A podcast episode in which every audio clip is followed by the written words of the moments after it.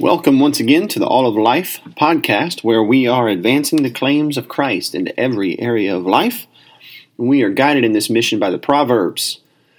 The Proverbs give us, from Jesus Himself, wisdom for how to live, wisdom how to live the daily life. So today's proverb is Proverbs 18:21. Death and life are in the power of the tongue, and those who love it will eat its fruits. We have a proverb here dealing with the use of our tongue and the sort of a life that that use of tongue can build for us. Death and life are in the power of the tongue, and those who love it will eat its fruits. I'll start with the bad news. This uh, beautiful proverb has been misappropriated by prosperity preachers. That's right, uh, the ever growing prosperity gospel movement. And unfortunately, I hate the fact that they have to uh, take the word prosperity. That's a great uh, biblical word. But the prosperity gospel, as it is commonly referred to, is a blend of, of several um, false religions, a blend of transcendentalism, Christian science, mind control techniques, and the American dream. And in its uh, conquest of evangelicalism, you know, it's spreading all over the world. In its conquest of evangelicalism, it will often co opt a biblical term or a biblical phrase. It'll take a term from the Bible and infuse that biblical term with a New Age meaning. With a new meaning, but a new meaning that comes from mind control techniques or Christian science or transcendentalism. Then it will d- disseminate the new and, you know, quote unquote, biblically validated teaching to immature Christians it really is colonizing churches. It's, it's already colonized entire denominations, and it's spreading all over the world. Proverbs 18:21 is one of its more recent victims. In the prosperity worldview, just think through this with me. In the prosperity gospel worldview, the tongue has the power to create and shape destiny. It's um, this is not, of course, what this proverb is teaching, but what is believed in mind control and uh, in Christian science and transcendentalism is that the mind and, and the use of the tongue has the ability to shape the future, to shape one's destiny. It has the power to alter not only the metaphysical world, but the physical world as well. To speak, quote, life over another is to speak positive confessions over another person or over oneself in order to determine certain desired results. But the Christian must remember that we do not approach God through mental or verbal techniques. God is not a force, He is a Father. We pray to Him, we don't manipulate Him with positive words. Hebrews chapter 5 makes it plain that baby Christians are unskilled in the Word and do not have their powers of discernment honed. And so, if you add to that reality regarding baby Christians and the fact that they are just unskilled in the Bible, you add to that that the contemporary church's obsession with growing audiences at the expense of making disciples, as we are commanded to do, you have the perfect storm. You have baby Christians in churches that are refusing to make disciples and are instead growing audiences and, and keeping these audiences. And now we have the perfect storm hordes of simple babies for the hucksters to manipulate. So, anyway, let's grow some discernment by considering what this proverb actually means. The meaning of the proverb is not very far from any of us. It's not very complicated at all. Here is the proverb in its entirety. Listen carefully as I read it.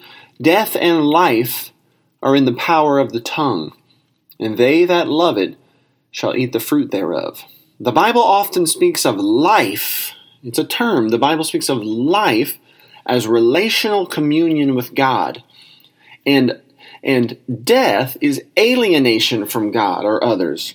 Let me say that again. Death in Scripture is not when one ceases to exist, death is alienation.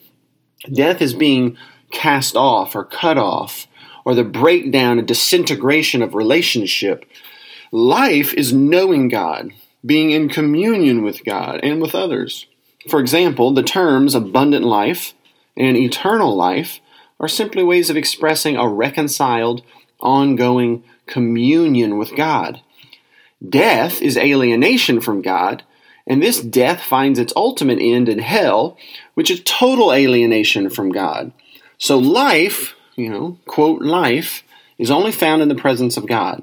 and if you eat of the fruit, you shall surely die. Adam and Eve weren't biologically executed on the spot. They didn't get cancer.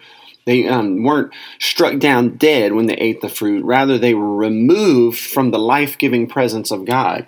Life is reconciliation in a relationship with God and others. Death is alienation. This is the Hebraic usage of the word, as opposed to a modern, more Greek understanding of the word. Um, we can better understand this proverb now, having understood this.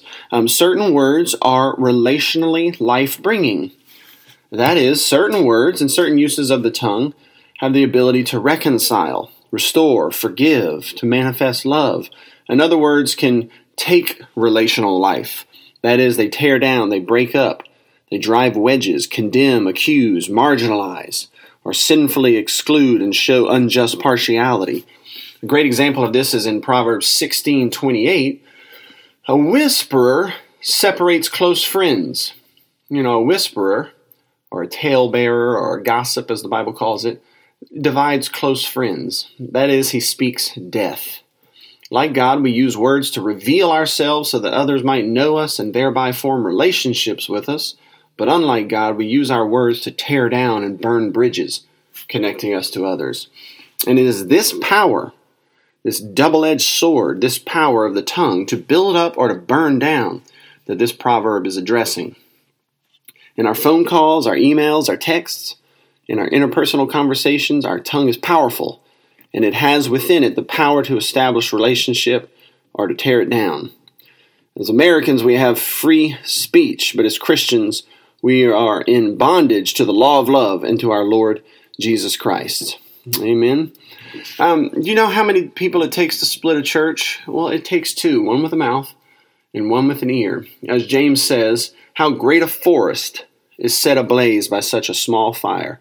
You know, you have a guy rolling down the street and he flicks his cigarette out of the car window.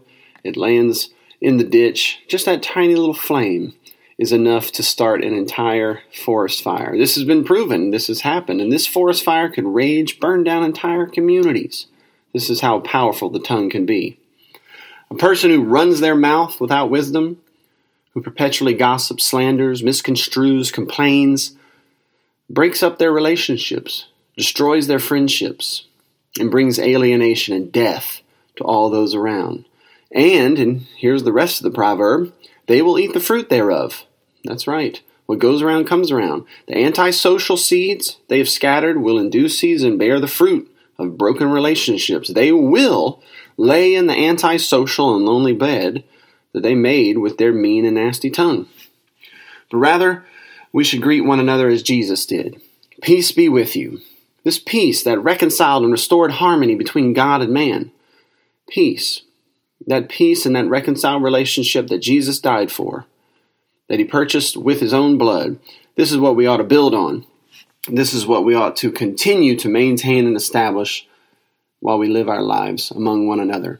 To speak life is not some mystical technique whereby we take the reins of reality and alter it for our success, our health, or our God dreams. To speak life is to obey all that God commands regarding the right, true, and beautiful usage of the tongue, especially when it comes to the folks around us.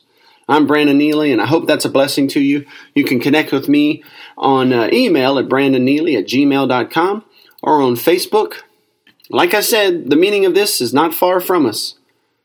This is just one of the many proverbs that help us learn how to restrain and redirect our tongue for the purposes of the relationships around us. Ironically, the fruit of an antisocial, gossipy, discontent tongue is that you're going to alienate yourself from the church and from your pastors and from wise teachers. And consequently, you're going to make yourself an even greater target for the hucksters who twist this very verse. Have a blessed day.